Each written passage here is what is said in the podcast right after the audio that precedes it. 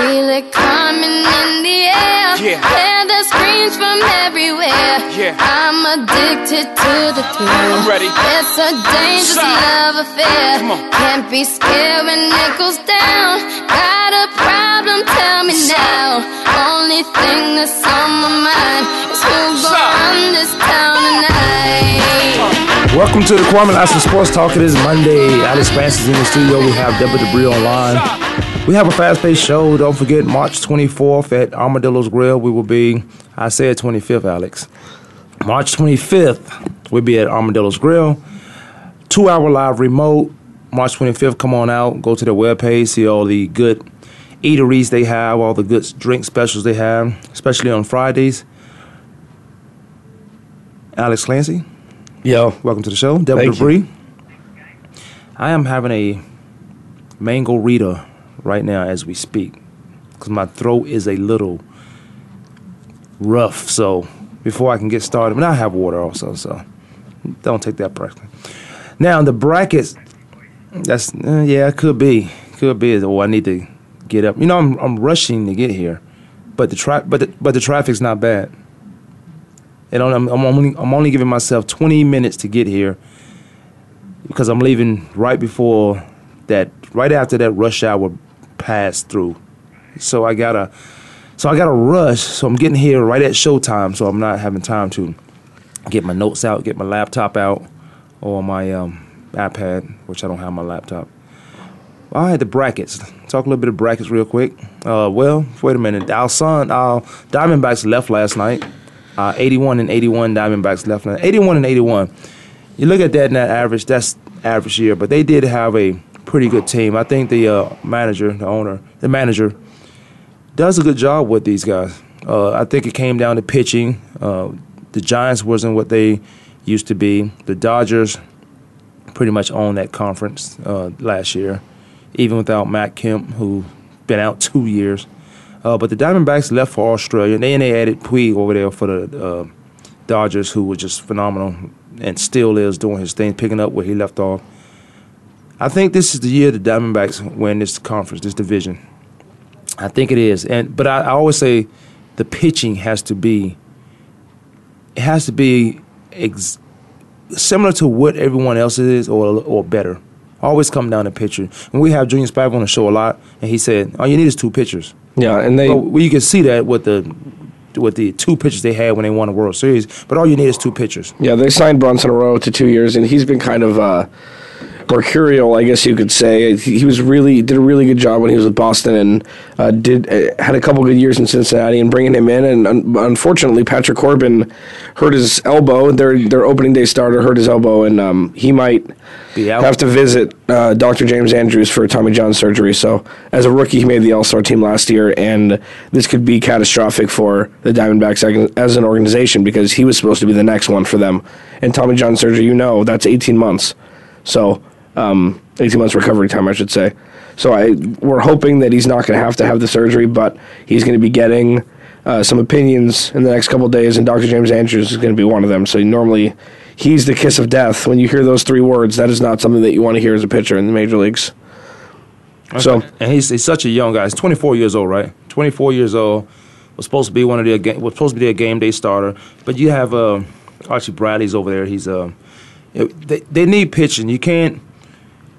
Right when spring training is, is coming to an end, you're going to Australia, which I, I don't know what the Australia trip is for, but you're going to Australia and play a game against your uh, one of your conference guys uh, opponents and the Dodgers and then here and you have this incident coming off an 81-81 season. You have this incident with with the um, the uh, roster, well, the pitcher possibly having Tommy John, one of your starting pitchers, your young starting pitchers, uh, and that's unfortunate for them because especially when they're trying to trying to get into position right away, right before the season start, find out who's going to be who for this team and what kind of run they can start making. Patrick Corbin may have Tommy John surgery. Well, Yeah. that's the thing when you So, look at the uh, overall. we'll see what happens. I mean, it's, they play small ball. They play Kirk Gibson, Kirk Gibson baseball, small ball. So hopefully uh, Wade Miley can step up and, and take that number one role. And um, who knows? I mean, Corbin might be back. Maybe maybe this is a uh, this is a red herring comparatively speaking to his health. So I, I sure hope that's the case because you don't want anybody to go through that. Matt Harvey went through that last year. Uh, I think he had Tommy John surgery. Uh, the Mets pitcher. Um, so it, it, it could potentially be catastrophic for uh, for young pitchers. Like Stephen Strasburg went through went through this um, a couple years ago with Washington, uh, and he came back last year and and he had an okay year, but uh, he's not the guy that he used to be. So I don't know. Normally it's a kiss of death. So hopefully, uh, hopefully he won't have to go all the way through with it. Well, that's all. That's all elbow. That's that's surgery to the elbow, and it's like. Deborah, mentally, well, you you want to come back from that? You, you you're a pitcher who throws good stuff. You're a young pitcher. I think that the young, he, he being young, is a positive, a plus in his in his recovery to the Tommy John. But uh, you have to be careful. That's kind of like a basketball or football player getting a microfracture uh, surgery on on your knee or something like that. You Yeah. have to come back with Well, some the. I caution. mean, there's- you have to elements. be, and the fans have to be patient for him, even though it looks like he's still throwing.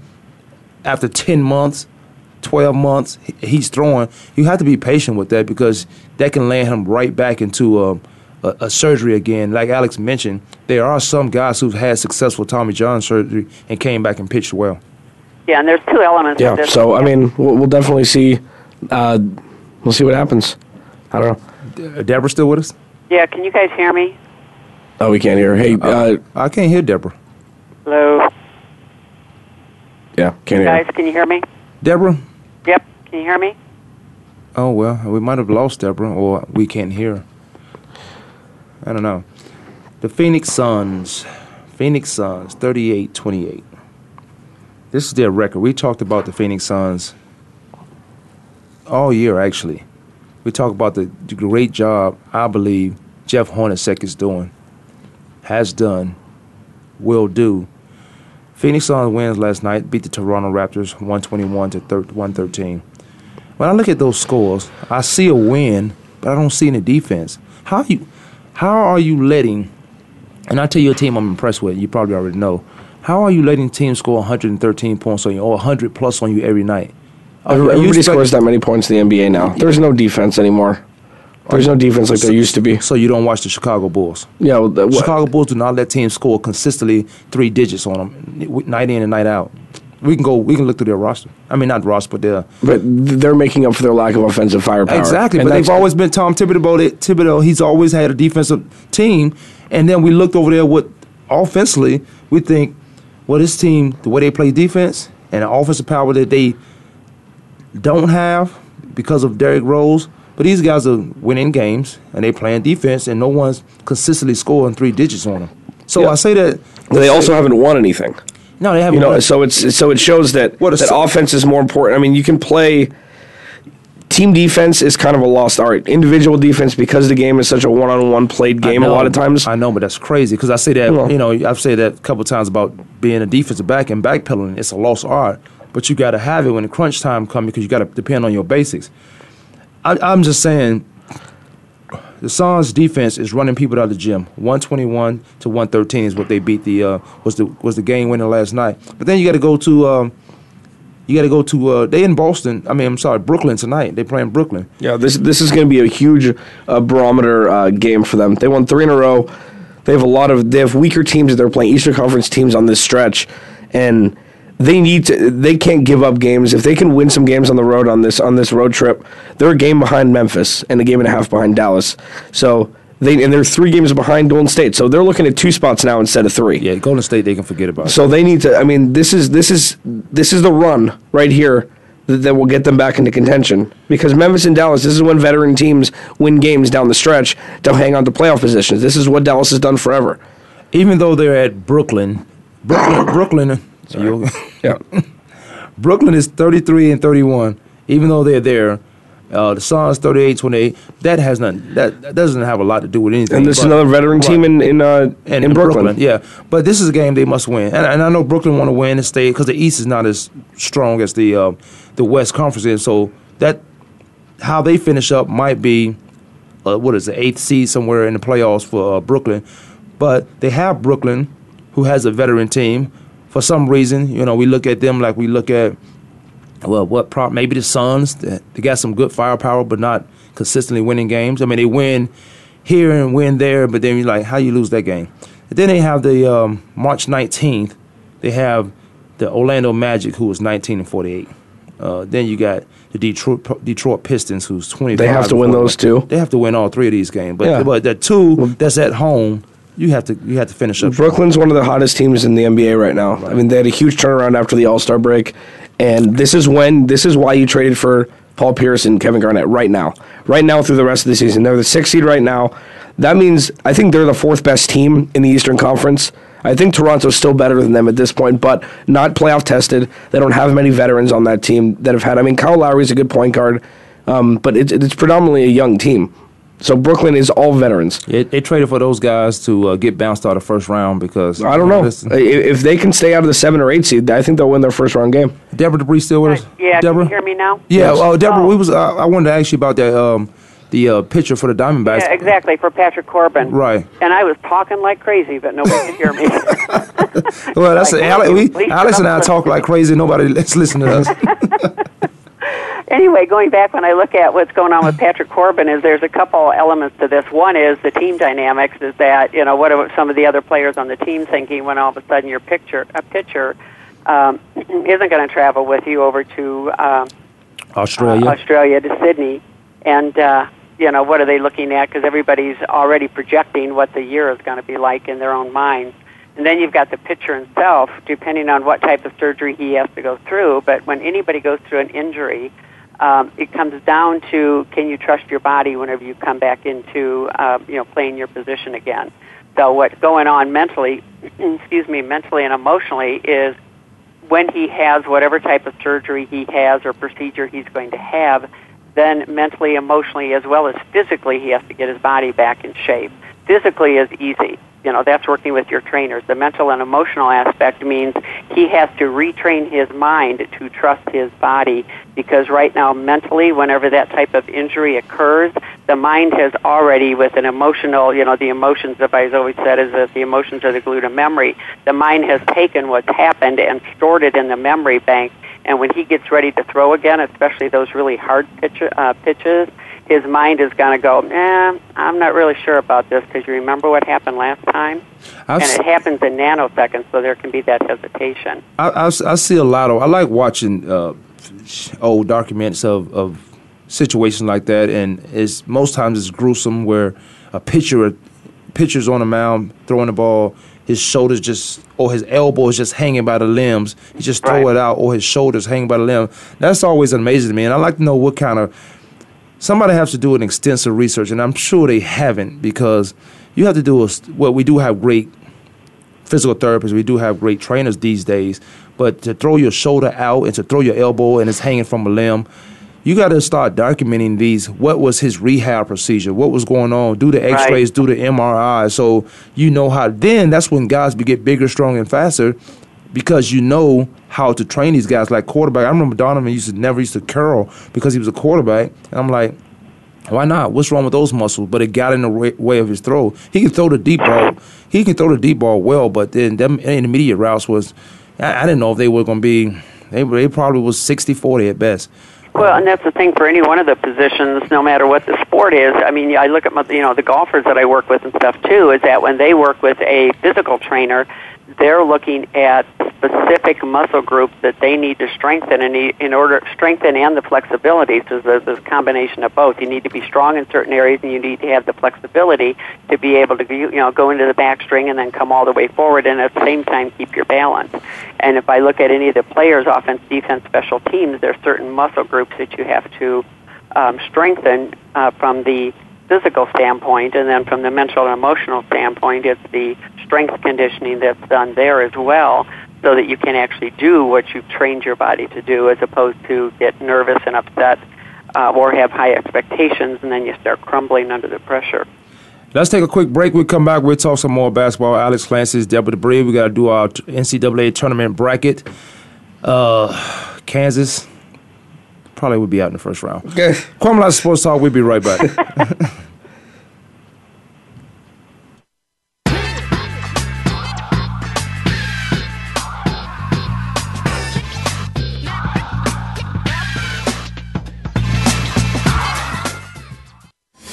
making it easier to listen to the Voice America Talk Radio Network live wherever you go on iPhone, Blackberry, or Android. Download it from the Apple iTunes App Store, Blackberry App World, or Android Market. The Sports Mavericks Show redefines the elite athlete by bridging the gap between parents, athletes, and the community. Host Ida Moye, aka the Oprah of Sports, brings to the Voice America Network original programming, balancing the pursuit of academic excellence and sports participation. The Sports Mavericks Show airs every Tuesday evening at 5 p.m. Pacific Standard Time, 8 p.m. Eastern Standard Time on the Voice America Sports Channel. Listeners will be engaged in straightforward talk, spontaneous and unscripted by the experts. Ida and her guests will explore the challenges of success and failure in sports and will help athletes and their parents navigate the transition from high school, college, and then on to the pros. We put fun back into sports and recognize role models in sports through our Sports Mavericks All Star Award program. Tune in Tuesday evenings at 5 p.m. Pacific Standard Time with Ida Mouye and the Sports Mavericks Show right here on the Voice America Sports Channel. Tune in to the Voice America Variety channel on the Voice America Talk Radio Network. Voice America Variety broadcasts a diverse array of topics, reaching a global community. Our experts come from all walks of life, and the topics they discuss are everything from current events, arts and entertainment, leadership, parenting, relationships, self improvement, career advice, and a variety of other topics. Check us out today. You're sure to find something of interest. Voice America Variety. Talk on today's hot topics.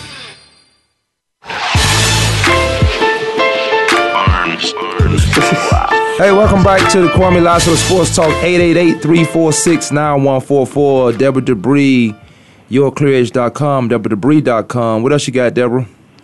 Uh, just some talks coming up and a lot of travel coming up. So heading to Myrtle Beach, head back there for the final time, and then heading out to Baltimore for You must got a uh, you must got a man in Myrtle Beach because you go there like uh, once a month. I wish I wish I did. You gotta- that would be that would be a nice change. You got it. Yeah, something going on in Myrtle Beach. Is yeah, you there every month, every other Heavy month. duty mastermind with a lot of videos to shoot again. So So you guys doing like somewhat of a documentary or uh, or no, the videos I'm doing are from my website. So if you go out to like the DeborahDubree.com website, I've got a bunch of new videos up there, and then uh, this time I'm going to be shooting some training uh, videos. Myrtle Beach, South Carolina. Mm, great place to be. Yeah, pretty. At Alex Clancy or No. at Clancy Corner. Why don't you just change it to what I said it is, so I can say it right every time? Well, you wouldn't So get it right say that right- time either. You start saying Clancy's Corner then, probably. so I can say it right every time. at Clancy's Corner. Uh, you know what? I'm gonna start tweeting. Start get my Twitter. I don't believe it. I mean, neither, but I gotta yeah, say it. okay. It's a good conversation. It's a nice thought to have. You know, our, our conversation off the air is better. Than, it's Stop some- it. It is. Our conversation on there sometimes is just as good as the on-air conversation. Stop it. Good stuff. We were talking about the Phoenix Suns. We want to get into, we want to finish up this basketball stuff. You guys watched the Miami Heat and the um, uh, Houston Rockets last night? No, No, I didn't. He had a I sports, saw the score though. He had a sports show to do. He No, I'm, it. I was watching the NCAA. Tour- I was doing NCAA all day yesterday. NC two. Yeah, well, well that too. Uh, we'll get to it.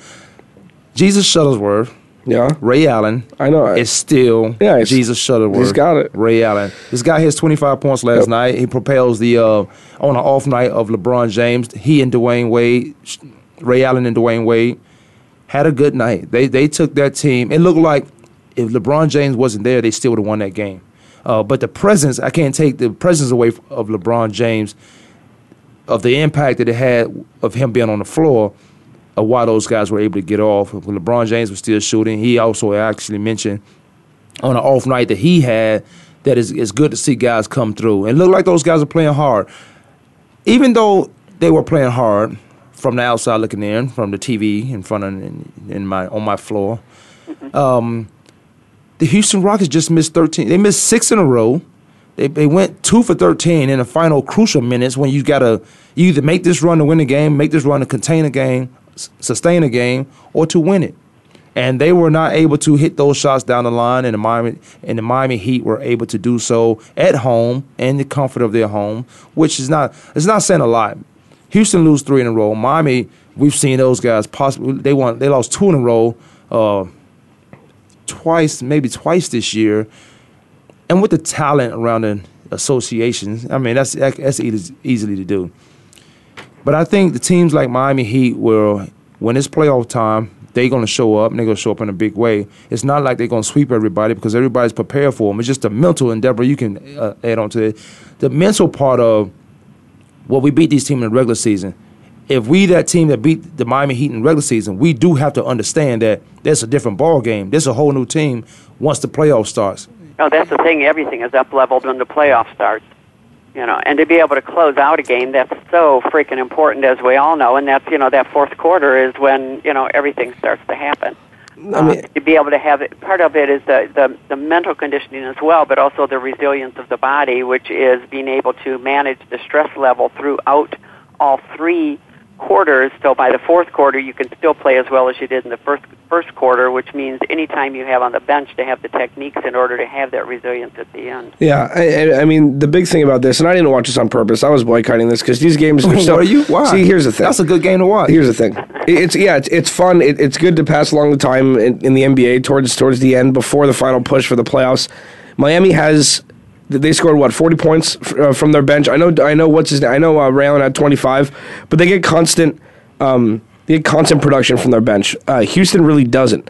They play their starters, and I think Jeremy Lin averages about 25 minutes a game. Everybody else is pretty much inconsequential. So they're running six man uh, six man rotation, and in the playoffs, it's not going to cut it. Dwight Howard's not going to be an anchor for you, especially when they slow the game down. A lot more free throws are taken like they are in the playoffs. A lot more defense is played, as you alluded to earlier, that you need to be able to play defense to win at all. Um, so this is, I'm not really surprised by this. I, I, I picked Miami to win this game. And just because Dwight Howard had, what, 21 and 14, something like that, I mean, it's not, it doesn't impress me. It doesn't impress me. And, and I do believe that Dwight uh, Howard. uh, LeBron had an off game and had 24 uh, and shot 50% from the field. So I, I think that it's just these games are more important for Houston than they are for Miami. Miami's pretty much locked up the two seed. which is good, and I, and I do think momentum. eh, We talk about momentum a lot when when it comes down to these situations, as you are mentioning. That it's good to take momentum to into a situation as the playoffs, even though I would like to think you're playing a slightly better team. I'm not going. I'm not going to give uh, Houston uh, any notch that they cannot win. I think Houston, along with Oklahoma City, Oklahoma City. Well, I, I would say Houston they can be a real, real good team. They can be a pretty good team, but you still, but that's out of that's or pretty good. You- you like to- say I say pretty good. And I think that's real good. Yes, you just say real good. How about I? How about I call you Ed Clancy? Okay, whatever. I don't care. But I, I think they can a real good team. That I think that team, just the gelness of it, and uh, and understand um, understand who needs the ball when they needs the ball. I I understand when playoffs come around, then you are going to play a half court game. You are going to slow it down, or you're going to run Dwight Howard right to the bench because he's not going to be able to be around if he's not hitting those free throws uh, later on in the game when you're playing against a team who has a lead by six or seven. And then you can put the Dwight Howard at the free throw line, and we can get the ball right back. Yeah, I mean, it, with Miami, you talk about momentum. With with really good teams, and the best team in the NBA is Miami. Still, in my opinion, um, you, momentum doesn't. They can. They don't even need to know how to spell that because they can go into any game and win. They don't need momentum to carry them anywhere. I don't think because all they easy do. as it used to be, though. well, I mean, uh, because of how uh, polarizing this league is with the good teams and with the bad teams, um, there are some good teams with good records that are good regular season teams like Golden State and Houston. Uh, Portland is another one that has dropped significantly from the beginning of the year. There's only two or three teams that can win the championship San Antonio, Oklahoma City, Indiana, and Miami. I truly believe that. And I think it's going to be Miami and San Antonio again. The veteran leadership of Tim Duncan, Tony Parker, Gregg Popovich, and San Antonio is outmatched. I mean, they'll outmatch the raw talent of Kevin Durant and uh, and Russell Westbrook because, again, they don't have really have a bench either. They have Derek Fisher coming off the bench, uh, Nick Collison, I believe, but that's pretty much it. And, I- I and San Antonio's bred on this. This is what they do. But here's the thing too. You talk about the depth of the bench, and I agree that it's important. You've got to have that depth, so you know if somebody gets injured, twisted, you know, twist an ankle, is is sick. You know, we've seen that even with Michael Jordan and stuff in the past. That you know, you get to that point, you've got to be able to depend on your bench to come in, and going to the momentum side, keep that momentum going to show the leadership even from the bench coming in that you've got the leadership to keep the game going and you've got the talent to keep it going. The other thing I wanted to talk about too is when you talk about closing out in that fourth quarter, that when you know that a team is a closer, that no matter where they are, if they're behind, they can take that fourth quarter and they can close it out. And now you go into the playoffs.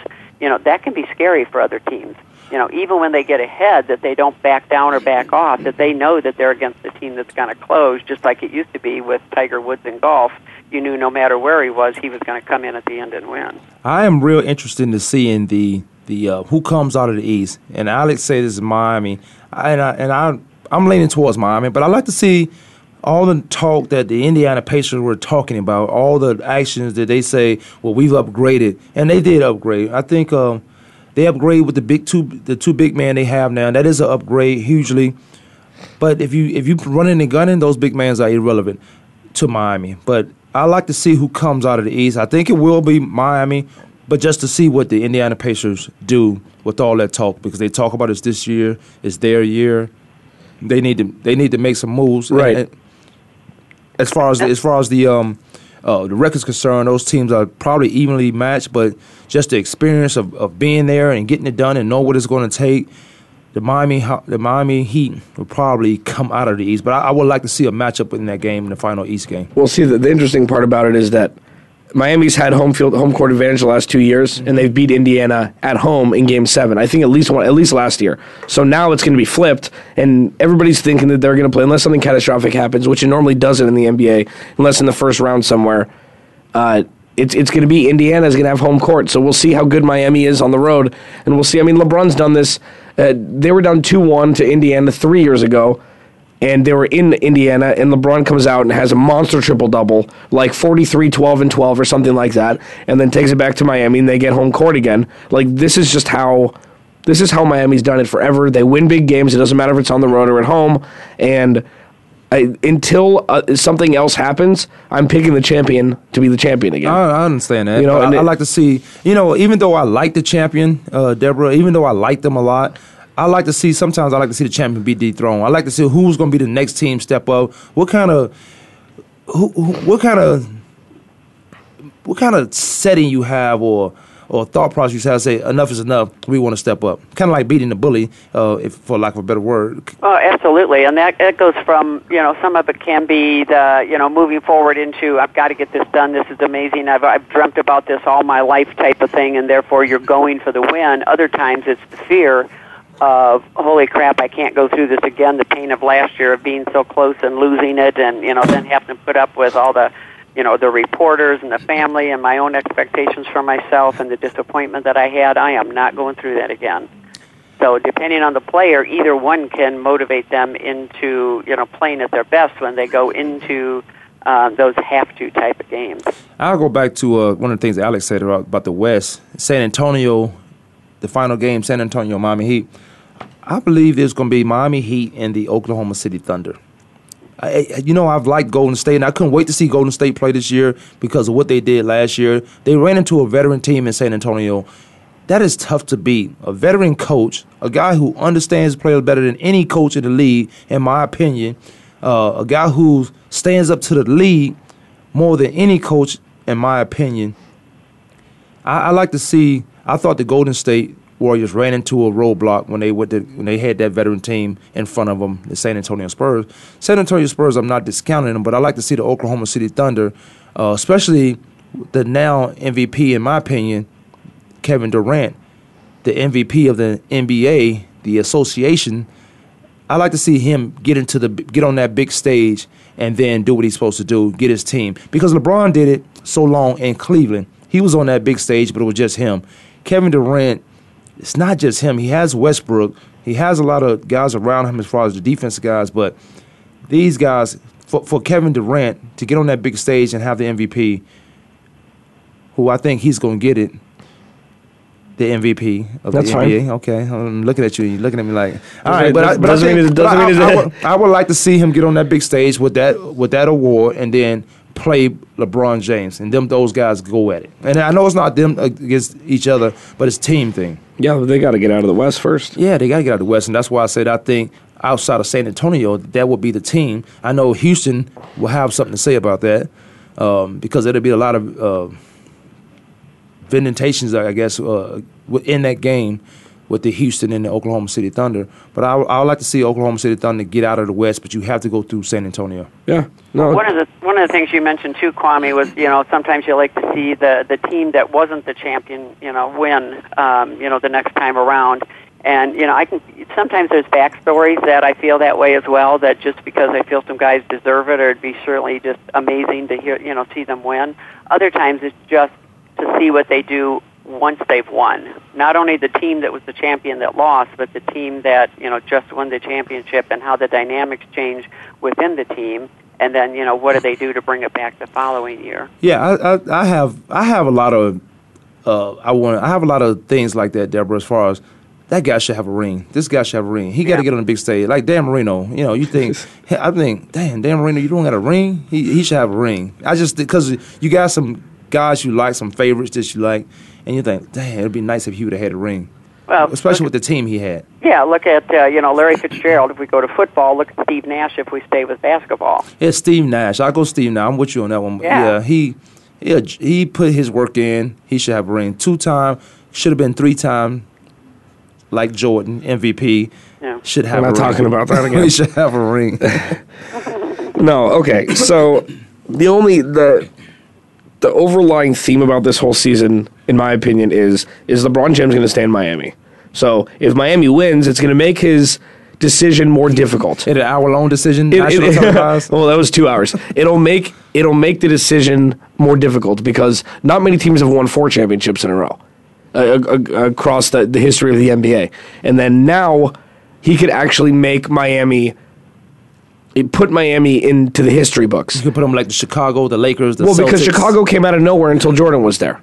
You know, it's been a great sports city forever. Obviously, it's had some hardships, obviously, with the, with the Cubs and and the White Sox being up and down. And I mean, the Blackhawks have have won sporadically throughout the years, but Miami hasn't really ever had a. I mean, the the um, the Marlins, wh- which is the Florida Marlins, now they're the Miami Marlins, won two two World Series. Um, I think Florida. I think their uh, uh, hockey team won a won a Stanley Cup, but if they win this one this year, he might he's he's gonna have a decision to make. He's this is gonna be the real decision here. If they lose, he can kind of go off in the sunset and go wherever he wants. I tell you, you want to make LeBron a bad guy. You want to make him, because I, don't think he should have been hated as much as it seemed that he was when he left Cleveland. Okay. But if he wins the, if he wins the championship again in Miami and leaves Miami, they they're going to really hate him. really? Really. Yeah, but without him, they wouldn't have won one of them. Yeah, but fans don't. Four know, four four championships in four years. Dwyane Wade. They, they, won. they, they were in. I know. I'm saying this time, winning these three in a row. There's no way this would have happened with Dwyane Wade all banged up. I don't know. I don't- they wouldn't have brought all the veterans in. They Chris Bosh wouldn't have gone there. This wouldn't this this wouldn't have happened without LeBron. Well, that's great. Uh, that's great genius in getting that team together. Yeah, We talk absolutely. About the two or the three, the two, the big three, or the the big two, and Chris Bosh. Chris Bosh actually is holding his own. He's good. I don't He's know a- why. Yeah, he's- he's actually he, he hit more big shots in the finals last year. Take Ray Allen's away from Game Six that, that extended the series, but it, it- with Chris Bosh had a huge Game One winner against uh, I think last year against San Antonio. It was last year or two years ago. He had a game winner in Game One. Uh, they were losing the whole game, came back and won it. So he's he's definitely. I mean, he he's a stud. He, I mean, he'd be an All Star if he were on if he were on any other team. He should be an all star anyway. Yeah. he should. I don't. I don't. I don't, I don't like contracts. I don't like these guys getting. I don't like contracts automatically putting you in all star category because that happens a lot. You get a Anytime you make over 100 million a year in a con- should, or you should 100 be an- million in a yeah, contract. You should be an all star. But anytime you make it to the finals four years in a row, if they, including this year, if they make it and win it, three out of four making the championship four years in a row with this team that was just Well, put look- together to win, I think that it, it served its purpose. And maybe it, either he's going to stay there and end his career there, but he's not going to sign a two-year deal for you know for 40 million there because that is there in an effort for him to stay for two more years, see if he can win, and then go somewhere else. He's either going to sign a long-term deal there or he's going to leave. Yeah, this is not him leaving Cleveland. This is this would be him leaving Miami, and there would be no two year deals. There would be no one year deals because it's not like he had a bad situation in Miami. Yeah, and they can't be mad at him because he did exactly what he came in to do. He's like a But I- he's, I- he- he's like a, a hitman. You know, you come in, you hire him to do something, he did it, and he's going to take off. And that's I mean that's pretty much what it would be like. Nobody thought he was going to end his career in Miami. Yeah, uh-huh. but the fans don't think logically. You know, that's the thing. They Well, yeah, going back to Cleveland. and- yeah, Yeah. exactly, Exactly. It's all emotional. Right, and in What- Cleveland, What have you done for me lately? right, and in Cleveland they didn't win anything. So I mean, they won. They're going to win a lot in Miami. Can we please stop talking about where LeBron James I think is going? he won a lot in Cleveland. I think he won a lot for the city of Cleveland. I think he won a lot for that team, that organization. If They just didn't put anybody around him. We talk about this. Yeah, I don't- yeah. yeah, they didn't put anybody around him. So when it was time for him to change jobs, or there was a better job at him. The, the Cleveland fans, the world went. It was distraught. You, sometimes, I think human nature. Sometimes we look for a reason not to like somebody instead of. Absolutely, because it makes us feel better. It makes us feel better who are losers, the losers we are. Well, Uh, and the thing is, you look at any business situation. If uh, you know, if anybody, any of the fans, were in a situation that all of a sudden they had another company that offered them a job with a lot more money and better benefits, you know, wouldn't they go? Mm, you know. Right, you got you you looking for the opportunity to take care of yourself, and he's set. Obviously, he's setting himself up. We're talking about LeBron James. We're talking about everything that's around him, the business of LeBron James. So it's more than basketball and a basketball contract. But you are looking for those type of guys. Do look for challenges. Well, can I go somewhere else and and do and do this again and and win here and win there? Can I? If if I think if he goes anywhere, and I know the the, the sexy looking teams, but I think if he goes anywhere, it's back to Cleveland. It's back to Cleveland and get it done there because uh, the the competitor he is, he feel like he didn't get something done, even though we know it's not his fault. That's just me looking at LeBron James and how how that mind works. The competitor he is, like I'm going back to Cleveland and and get this done. Now, there's a lot of sexier teams. There's the Knicks sexier because of the Knicks and the Madison Square Garden, the history. He's a big history guy, historian the Brooklyn because they're there, but more so because of Jay Z, the relationship they have. Right. Um, the Lakers because it's California. Now you have the Clippers, which he'll never go there. He can't go there. That money just don't work. But the you know going somewhere going somewhere like the Lakers who have nothing, and then Kobe maybe having one and a half more years, and he getting another ring for Kobe because that's exactly what he would be doing, getting a ring for Kobe because that would be his team immediately as soon as he get let there. Kobe go out with grace. Yeah, let Kobe go out with grace. Let him go out in a championship game, win, lose, or draw. It won't be a draw, but win or lose. yeah, well, you got your bracket. Go ahead, Deborah. No, I was going to say the whole thing around Steve Nash too, where everybody, not everybody, but a bunch of people are up in arms about the fact that he said, you know, I'm playing for the money. It's like, well, you know, who doesn't? He doesn't see know, it. why is that such a big deal for people? Yeah, I know because they, they think he's selfish. That some most people think he's selfish because he's playing for the money because they think that money is un, unattainable to them. They want to take their jobs and say, well, well the, the, the money he gets is because of the market he's in. I mean, he's not going to get paid minimum wage in that market, and minimum wage is totally different from some some of these executive jobs that you people might work. Right. So it's in, it's the market that he's in. So yeah, Steve Nash is another guy. If he would h- hang around, I didn't have any problems with him saying if he playing for the money because I just know he didn't see a championship in sight. There's nowhere he can go where he's going to championships unless he go to Miami. Miami can't. You know, there's no need for Steve Nash in Miami. And there's nowhere he's going to go where he's going to get paid nine and a half million dollars for one year. Not It's- a good there's. No, there's no way. to be hurt. not Yeah, I mean, hurt. he's been he's right when people said that people got up in arms. I'm like, well, uh, you look at number 24 on that team, who said, "Why would I take a pay cut when he's 36 years old or however old he is? And he's, Kobe's getting 24 and a half million dollars each of the next two years. It's like, why would I take a pay cut? Because I'm I'm here for the money towards here. He wants to win, but he wants to be comp- compensated as if he's 26 still. Steve Nash has been one of the most cerebral players since. one of the most cerebral players since he came into the league. Post game interviews, he never had a Tiger Woods post game interview. Well, I hit a couple shots, left a couple shots out there. If I made a few more putts, blah blah blah. He's been very methodical, very analytical with all of his answers. So this is, I mean, this shouldn't be surprising. I mean, he's just, yeah, I'm here because my body's breaking down. I need money. Uh, He's going through a divorce, right? right? So obviously, all of the money Is that he he's made going- isn't. Yeah, he's going through a divorce? Yeah. So all of the money that he's made isn't thought- isn't going to stay with him. So he may as well make some money for the road for him before he leaves. There's no reason to walk away from it. I thought he divorced that girl. That, that's what I thought. That's why he left Phoenix because of that situation. I thought that don't was know. done. I mean, um, there were a lot of stories about it. I mean, we've talked about a couple stories off there about what potentially could have happened, but I don't know.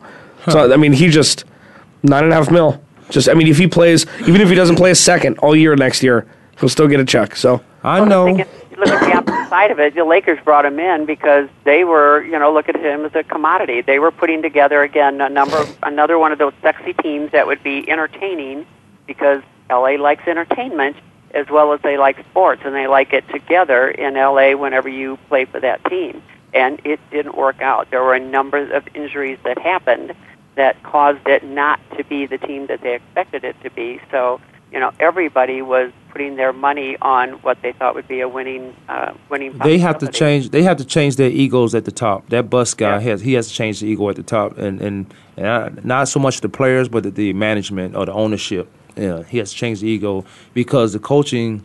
They went through two coaches right now, and Kobe is adamant about not having uh, D'Antonio back there because Kobe can't run in that offense. Not at 36 years old, uh, Achilles and knee injuries coming off both of those. Playing six games last year, he, he's not going to be running that offense.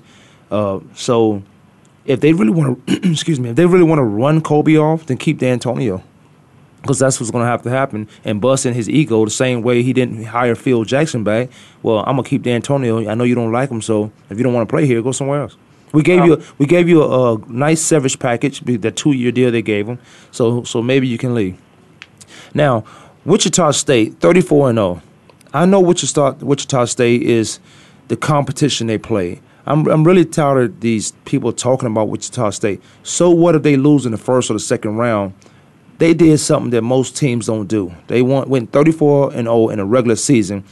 You, you got to play some of those teams two and three times. It's not easy to be a, beat a team three times. It's not. Sometimes it's, it's just as hard as beating them two times. But they did it. They have the number one seed in the West, in the Midwest. They playing in Indianapolis.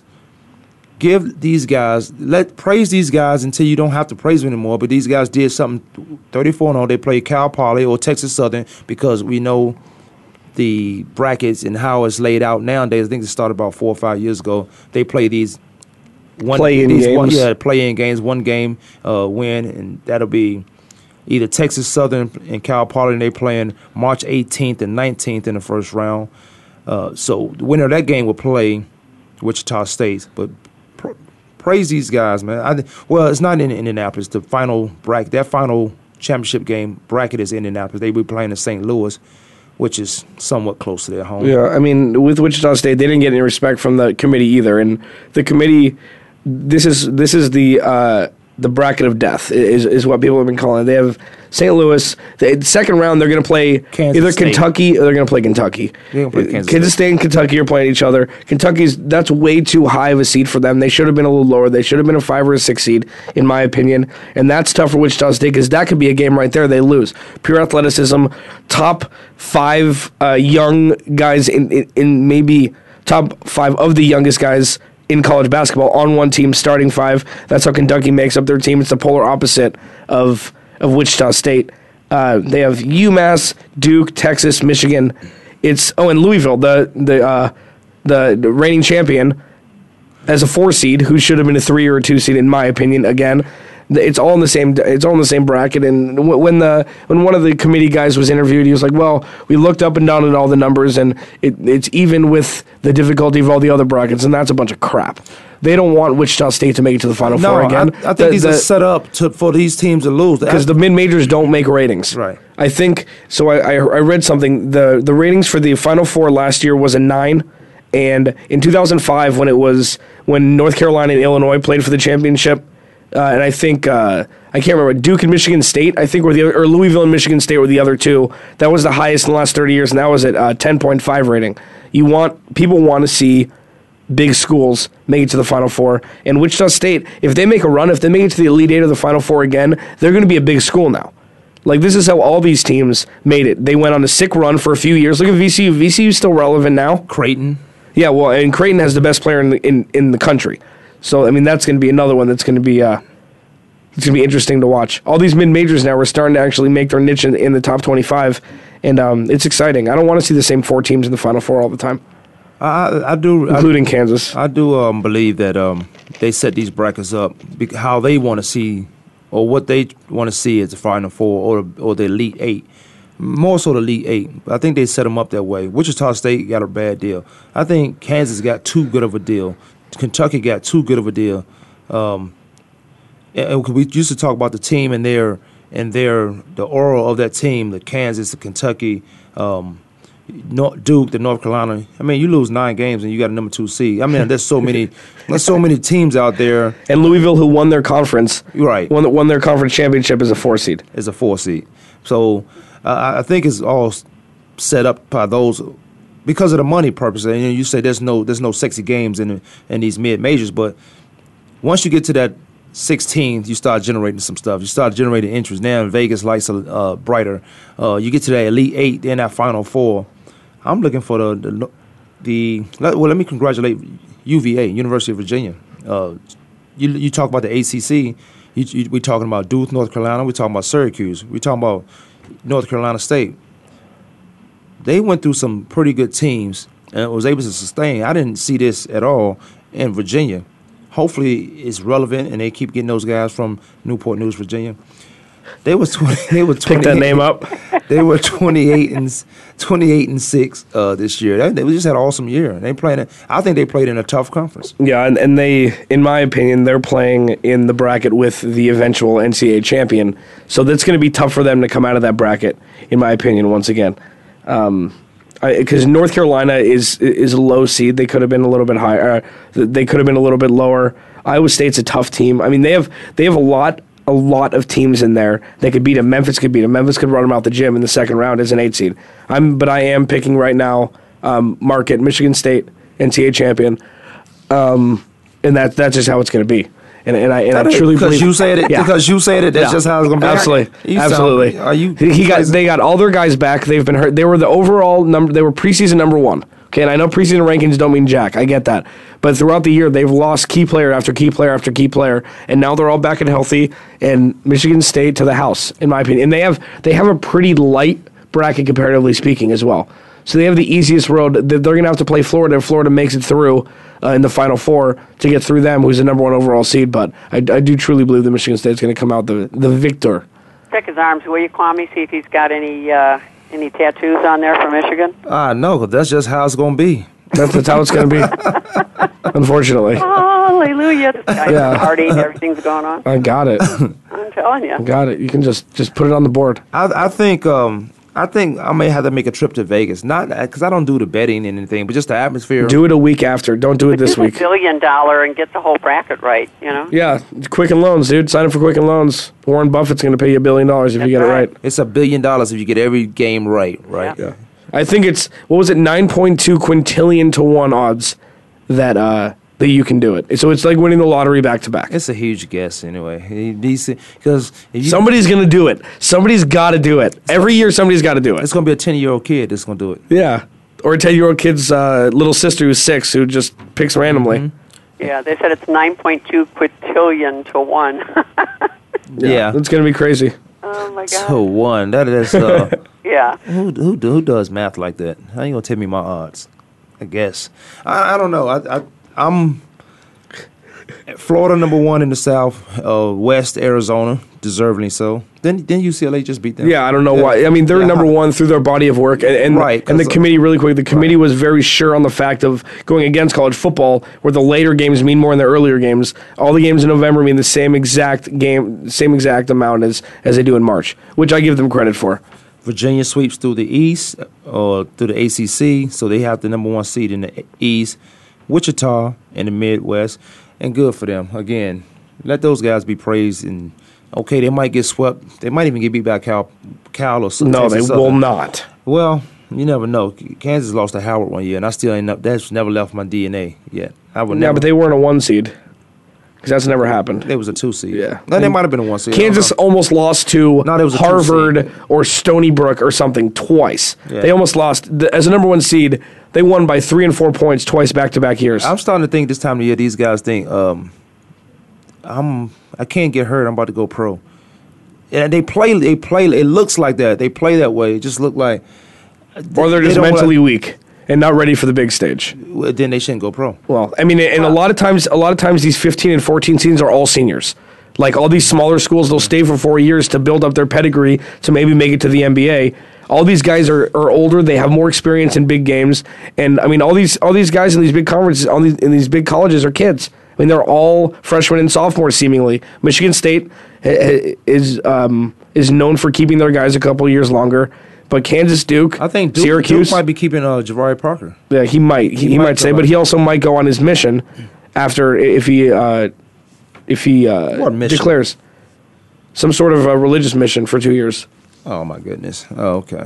Why Well, did- the why did- reality is, if these guys would know that everybody's watching them, including all the scouts, this is the time to go full out and show that you've got what it takes to be in the NBA. Yeah, but you can't mistake It's that for retire. you can't mistake that for individual play over working as a team and winning a championship. Well, no, I understand. And within playing your position, you should be a team player. I mean, it's a team sport. But you've got to be able to do what you do at your absolute best within the confines of the team. And I think that's waning in in college basketball this year because AAU has such a huge presence now with college basketball. You you have to score the most amount of points.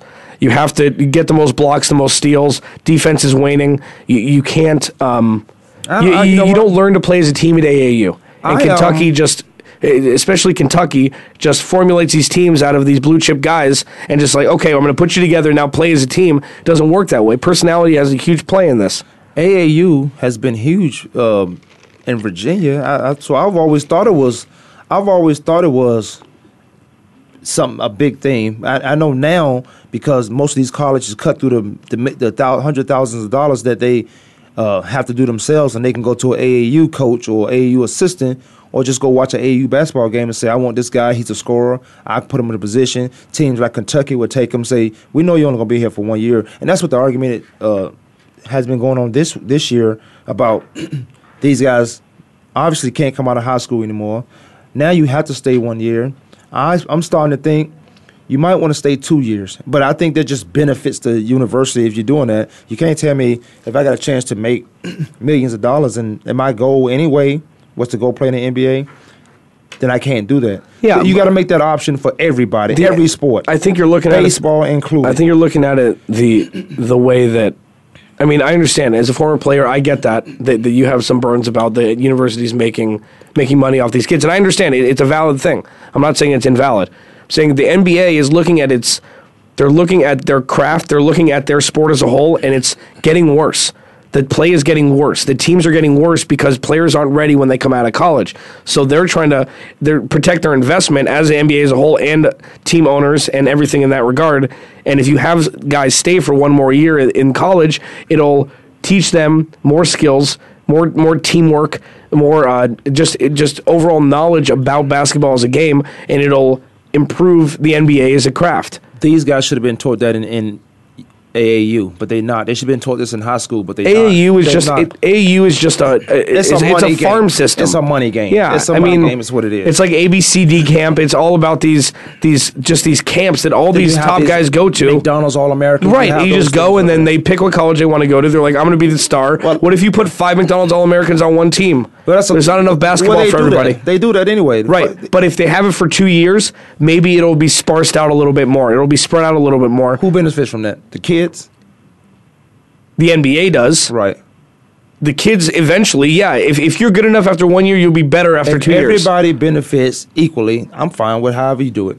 If everybody benefits equally, And after a while, the end, the kids, the the athletes will get paid to a certain regard at, at- collegiate, at some point. make more money through marketing. But that's always how it's going to be. collegiate make more money through marketing uh, other out, outside of high school. The NBA can generate more money than college basketball, even though college basketball I think is more pure because you're not getting into the contracts. But you're telling kids you have university and university university coaches saying you can leave here in one year. I, I think I'm not saying the Kentucky coach does this, but I, I think uh, that is an understanding where you come here, we know you leave. You go play with Roy Williams, you just got to be, or, or Mike Krzyzewski, you got to know that there's a good chance you might be here two years. Yeah, and, and with with Calipari because because of his pedigree, because he's won a championship, He can bring 'em in like right, that. and because it's Kentucky, you can do it. Right. you can do whatever you want because Kentucky is Kentucky basketball is the number one spectacle in that state, and, and in a couple surrounding states as well. And that's why I say when these guys already have a passion to go pro, they, they go into a school that's going to let them well, know. then you know what they can they can they can over override college, go ac- overseas, and then come and enter the draft. All you have to do is be out of two years. Yeah, no, that's well, all you are got to your do. thoughts if they were to take them out of college and put them in the D League and change the, the you know aspects of the D League of how it's being looked it, at? it would be a detriment to the kids because what, what so you get out of the NBA, then what do you do? What if you're only in the NBA for three years? Then what? You better have a good contract. yeah. So what do you do? I mean, you don't have a skill, you haven't learned anything in college. What do you do? You can go back to college. You can do that. Yeah, but you don't have a scholar. Your scholarships run out. Like all these things, if you, all these if, things. if you're in the NBA for three years, there are programs where the NBA uh, should have you going back to school. If you're out, out in the NBA for three years, that'll come in the future, money- but it's not there now. There- there's some programs for that. The NFL has them, but I mean, we, we'll see. You know what? We can talk a little bit more basketball tomorrow. Deborah Dubree is online. She'll be in South Carolina. You going somewhere tomorrow? No, no, no. I'm No, speaking in, in town. Uh, speaking in town. Yeah. Alex Clancy, don't forget, we will be March 25th. We will be at Armadillo's Grill, live remote. R- Ryan Treasure will be there doing on the on the boards, on the ones and twos. We're gonna be wearing these green headsets in public. Nah, I'm gonna have a different one. I'm gonna have a different one. You wear green. bringing I'm- my own. Yeah, I'm gonna have a different. Well, I guess for St. Patrick's Day, this is the day that it works. Oh right yeah, here. you know There it you might may- maybe, but no. Kwamie Lassiter Sports Talk. Alex Clancy, Deborah Dubree. We will see you guys tomorrow.